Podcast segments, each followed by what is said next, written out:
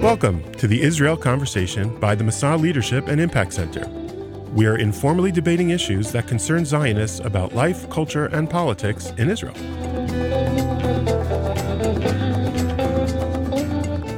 Hey everyone, how's it going? I'm Benji Davis. Welcome to this episode. Calev, Mike, how are you guys doing? Doing okay? How are you, Okay, Benji? Ben. Yeah, You excited about hosting? yeah. This is something to be excited It's about. big responsibility. I mean, I've never really hosted a podcast before. I usually just kind of like to chime in, say my piece, and, leave. And then chime out. you, yeah. you, you can chime here. So I'll chime. So what we're going to chime about today is the North.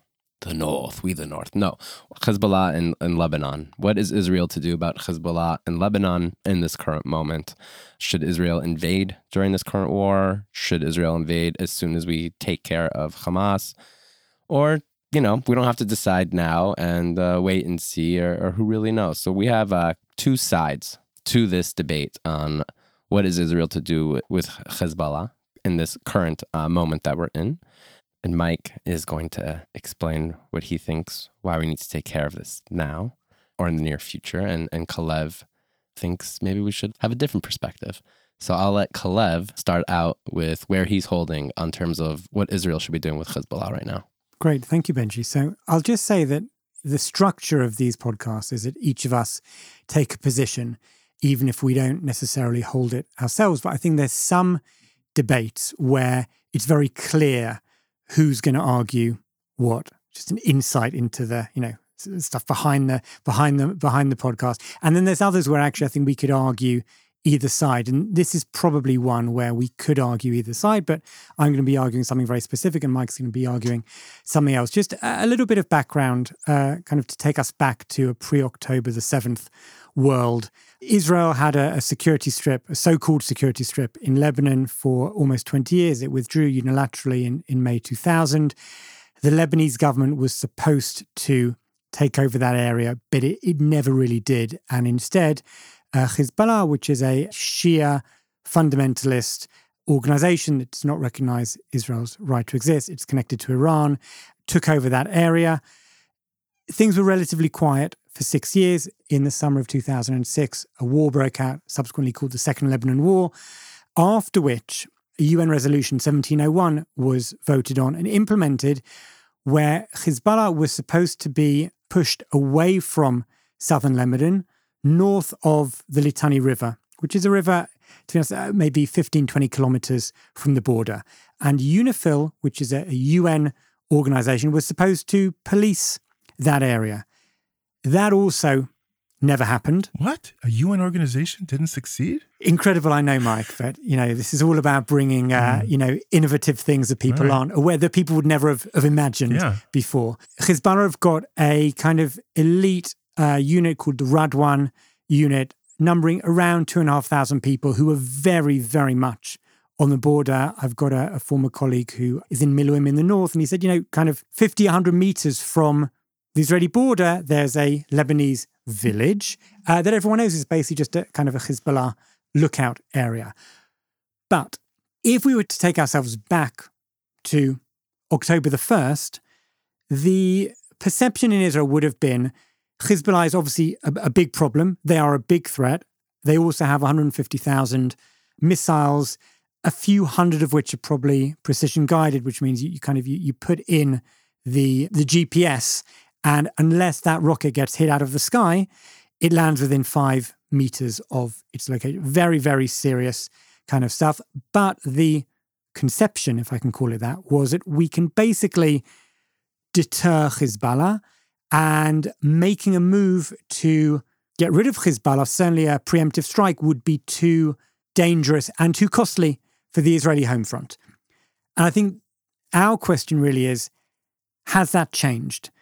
Now, I think part of it has changed in the sense that we can't really expect thousands of Israeli citizens who live in communities near the border to legitimately go back to their homes and to feel safe if Hezbollah is as it is now. But I'm going to argue that I do not think Israel should preemptively strike Hezbollah. By the way, it seems from reporters, and there's no reason to doubt that this is accurate, that around the fourth day of the war, so around October 10th, 11th, 12th, this exact debate happens in the IDF headquarters. And Defense Minister Gallant and other IDF chiefs are quite keen on Mike's position. Let's preemptively hit. And the Americans are very reticent of that happening. I don't know where exactly Netanyahu was. He's quite cautious, so he was probably with the Americans. And the Americans were basically saying, listen, we, we've brought this kind of our, our naval strength to the region. We've warned Hezbollah, don't. And that's good enough for now. So my argument is basically that I don't think we can go back to how things were. I don't think we can reasonably expect thousands, if not tens of thousands, of, of northerners, of no, uh, people who live in northern Israel to go back to their homes. But what I do think we, we can realistically try to do is to focus on deterrence, keep a lot of the IDF in the north, and push the Americans and the French. And I know the international community is, is kind of quite amorphous and maybe a bit laughable, but I think we can quite legitimately say listen, 1701 needs to be implemented. And you have X amount of time to make sure this gets implemented. And if you don't, we will do it. But I think Hezbollah north of the Litani. Hezbollah River. needs to be moved north of the Litani. The Lebanese government needs to go south and be in that area. And if you don't do that, then we, at a time of our choosing, will deal with Hezbollah. I just don't think that Israel has the either the military capacity or even the psychological capacity to, even after the day after the war in Gaza, whatever that means, I just don't think we have the capacity to deal with the military threat that is that is which is far far higher 10 or 20 times more significant than than Hamas. I don't say we're not capable of it but I'm not sure we've got the capacity of dealing with it effectively. And so we might as well don't want to say give peace a chance we were just discussing the Beatles before I'm not in a give peace a chance but give diplomacy with military threats a chance before we embark on what would be a very, very significant war, both for the IDF and also for millions of Israeli citizens who could quite legitimately have to spend days on end in shelters. So that's where it's, I think this is this is a really complicated question, and, and it's really unclear what the best choice of action should be. But I think that bearing in mind all of the circumstances, Israel will be best served by trying to get the international community to push Hezbollah rather than us doing it ourselves. Literally and figuratively push them.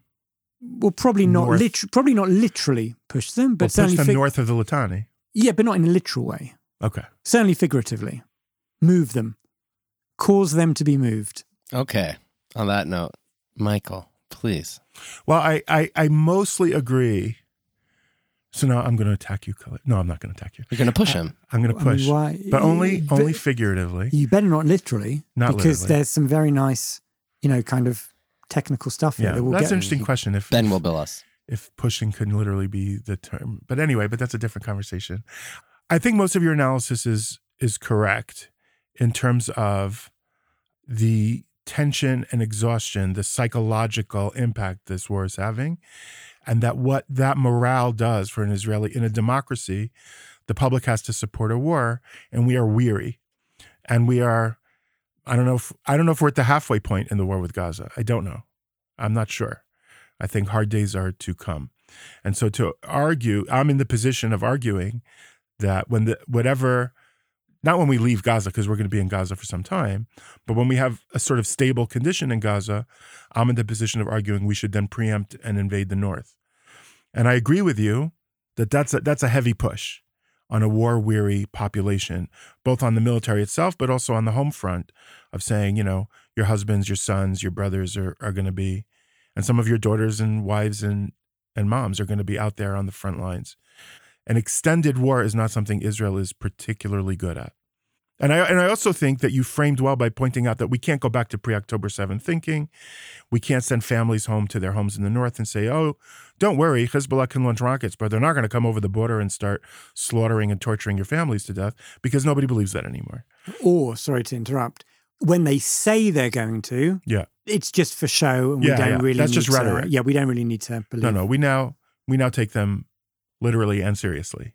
And I think your your analysis of the capabilities, I think, was correct. I think your analysis of the intentions is correct.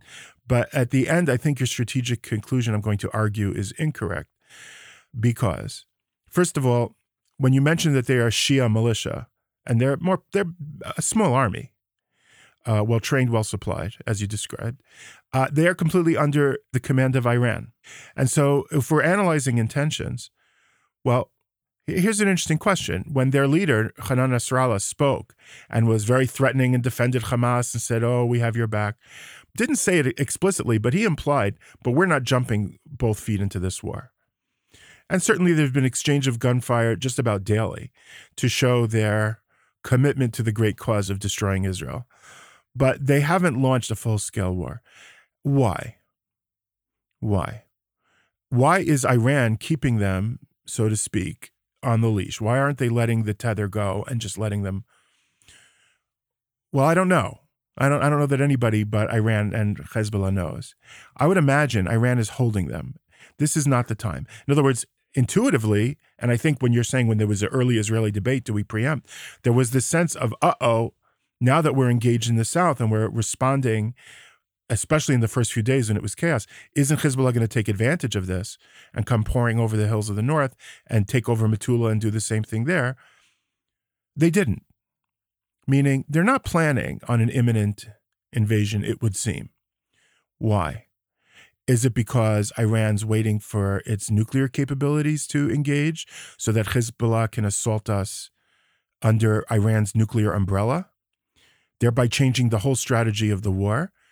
Is it not nuclear based? Is it that Iran simply wants to build them up, fortify them, make the invasion more successful? Whatever reason they're not invading now, it's not because they want to give peace a chance.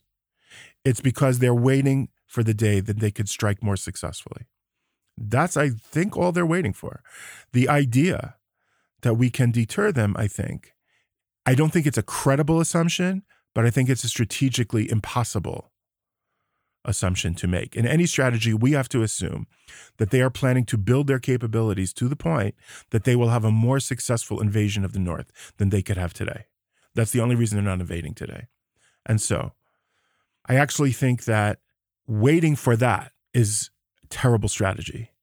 And I think that now, and it's true we're exhausted and we're weary, but the troops are we're in the we're in a war.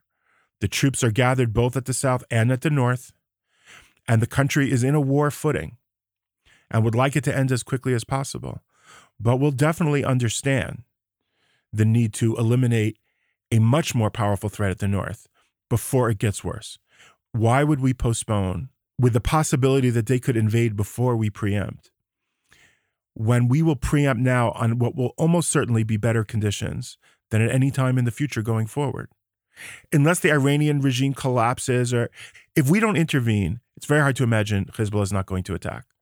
There's almost nothing outside. I don't think any diplomatic solution that you have is temporary.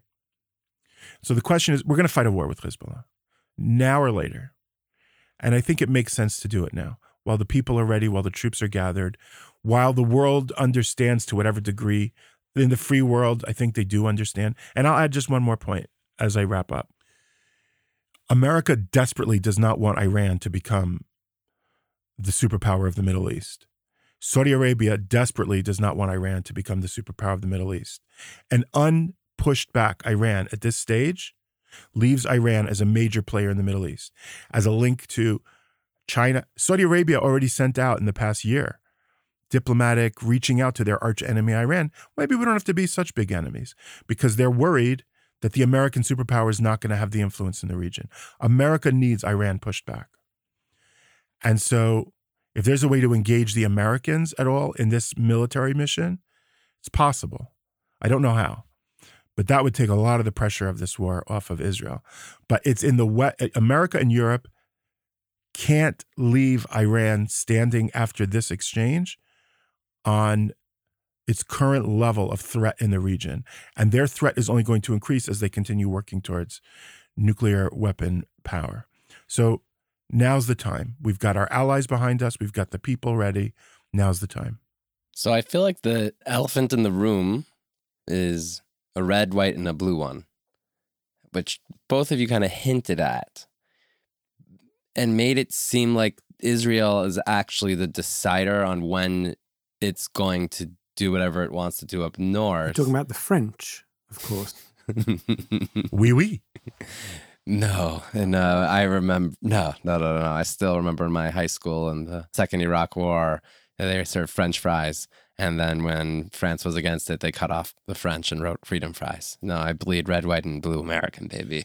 But the the aircrafts, the American aircraft carriers uh, in the Mediterranean right now. What if that is a permanent fixture as an American power is returning to the Middle East, as in what's happening between Israel and Hamas is an issue between Israel and Hamas. But it would seems clear as whatever will be between Israel and Hezbollah is not necessarily a war between Israel and Hezbollah. It's when Iran and America decide they're going to go at it. So I'm I'm curious, based on you guys both expressed positions, but you kind of didn't really answer that as as in is that what's going to change the dynamic one way or another, or will there be independent actions from either side, Israel and Hezbollah? Mike, you can go first because Calev went first last time. Well, I, you can't try to manipulate an ally. That's that's bad. But if let's say, as a thought experiment, if Iran showed its hand, the American administration has warned the Iranians, don't enter this fray. Let's say they did with both feet. Don't. Yeah, I'm going to say it again. No more larky. If Iran showed its hand, America would engage. And, and, that would change the equation dramatically. In other words, at that point, Israel's in, right? I don't know that that's going to happen. It's hard for me to make this argument because I just want the war to end and I want my sons in law home and I want all this over. But, of course. But we're just talking, you know, pragmatically without all the emotion. I think that would be ideal. If, if the Americans are, are, are in this battle, America's the most powerful military that's ever existed on planet Earth and I think with far fewer casualties on the Allied side, Israeli and American, if Israel and America do it together. That would be, I think, terrific. On the idea that while the American carrier groups are, are in the region and that that's part of our umbrella of protection, I have no faith that they're going to remain in the region. America is not a stable power. Mm. American politics are entirely unstable. I do not expect long term America to keep its military force, other than their own interest to keep Iran in check. But but I have no idea. You know, part of it depends on who the next president of the United States is and and how they perceive global confrontations with dictatorial powers. So I, I have no idea what's going to happen next, and I don't think Israel can rely on that. And that that only buttresses my argument that the sooner the better. Mm-hmm. A couple of things. I think ultimately the reason why on the third, fourth day of the war, a preemptive strike against Hezbollah was was not decided on was because of the Americans. Mm-hmm. And I think, listen, I think Biden has been, personally, I think Biden has been absolutely amazing and also just a huge mensch as well. But the thing about a kind of a bear hug. Do you know he called the families of the hostages that got released to touch base with them personally? I can't. It's a legal He cried with them it's on the phone. Level. Well, all, all, the level. American ones. Uh, I think I think mostly the American ones. Wow, I didn't hear that. Anyway, I think the thing about a bear hug is that it also limits you. And so I think America gave Israel all, all of this help, but with it came other things. We're, we're bringing bringing naval ships into the region, and we are asking you not not to preempt. Now that shouldn't necessarily affect our debate, but I think it, it is definitely a, a component. Just something to, to relate back to what you said, Mike. I had a very interesting conversation this week with a very smart academic called Jonathan Rynhold, who's kind of an, an expert on American politics. And what he was arguing was firstly, Biden is kind of the last of the Mohicans, both amongst the Democrats and amongst the Republicans. Mm-hmm. It's someone who grew up with kind of this Cold War perspective that there are geopolitical enemies of America, primarily Russia and China, and to a certain extent, Iran. And we have, say, three options, really only two options, because isolationism is not a serious option for a serious president who wants America to play a role in the world. And so there's two options.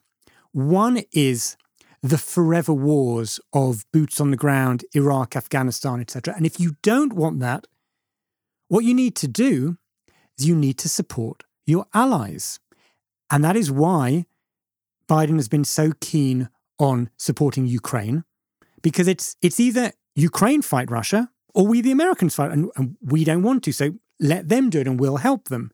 And the Israel battle against radical Islam is also seen through that prism of Israel is our ally, and we need to help them to, to the, we need to back them to the hilt because the alternative is the forever wars and They fight them there or we fight them here. right. Or we the We Americans yeah we fight them then. We we the Americans don't want to fight them so we're going to help the Israelis to do it. And I think that is I think that's a very clear eyed strategic thing. But as you said Mike after Biden certainly if it's the Trump presidency or even if it is a more progressive in inverted commas democratic presidency that that does not exist. Now that doesn't necessarily play into our debate over what to do I, I also think it's a little overly pessimistic. maybe i mean that that generation I, I can give you a list of uh, oh, they're they're not you know greatest generation or baby boomer politicians who who very much you know I think Nikki Haley holds that worldview. I think you have uh, what's his name Torres in New York. You have people who get these things that that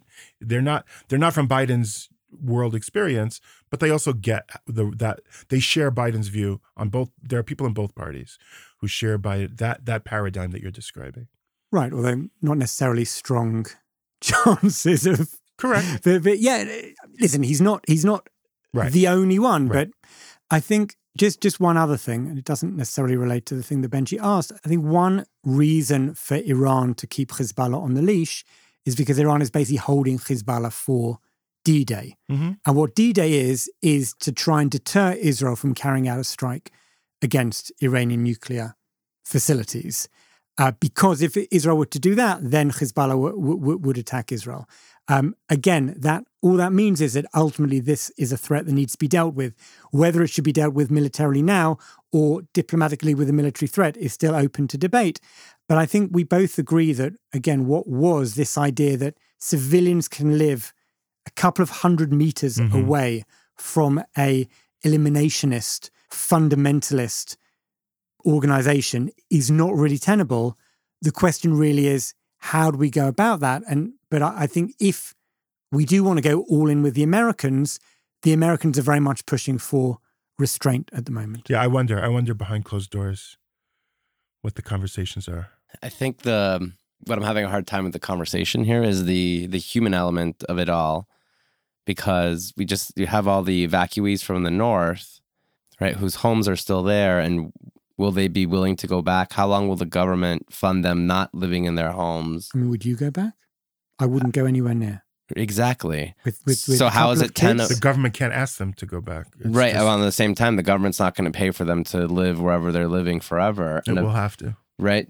Oh, we think that's what you think will be the as long um, as it takes. the It's the Well, responsibility. uh, only if you're committing to getting rid of the threat. Yeah. If if you're not going to get rid of the threat, because then what? Say what we're not you going to. can't go home till we can promise you it's. A, So- we can uh, honestly analyze your 'Cause- your, and you can't go home. kids to, can play there safely. and you can't go home to the south either until Correct. we've. And then can you live? I mean, it's not such a large country. Like everywhere's a Yeah. kind of a border area. Yeah. I was with friends yesterday from Kibbutz Sa'ad, and I was asking uh, my friend, like, you know, when do you? Because they have homes to go back to, right? Even they're across the street from Kfar Aza, but uh, right, they prevented terrorists from going in, and they don't know, but they have homes to go back to, and the community, you know, will stay a community. And I don't have an answer to it, but it is in. It seems like they're. It, it's like biti pool, right? It's being dealt with. So eventually, if Hamas is eliminated or the threat is eliminated, and certain people that have homes to go back to, it seems like there's like a a realistic way that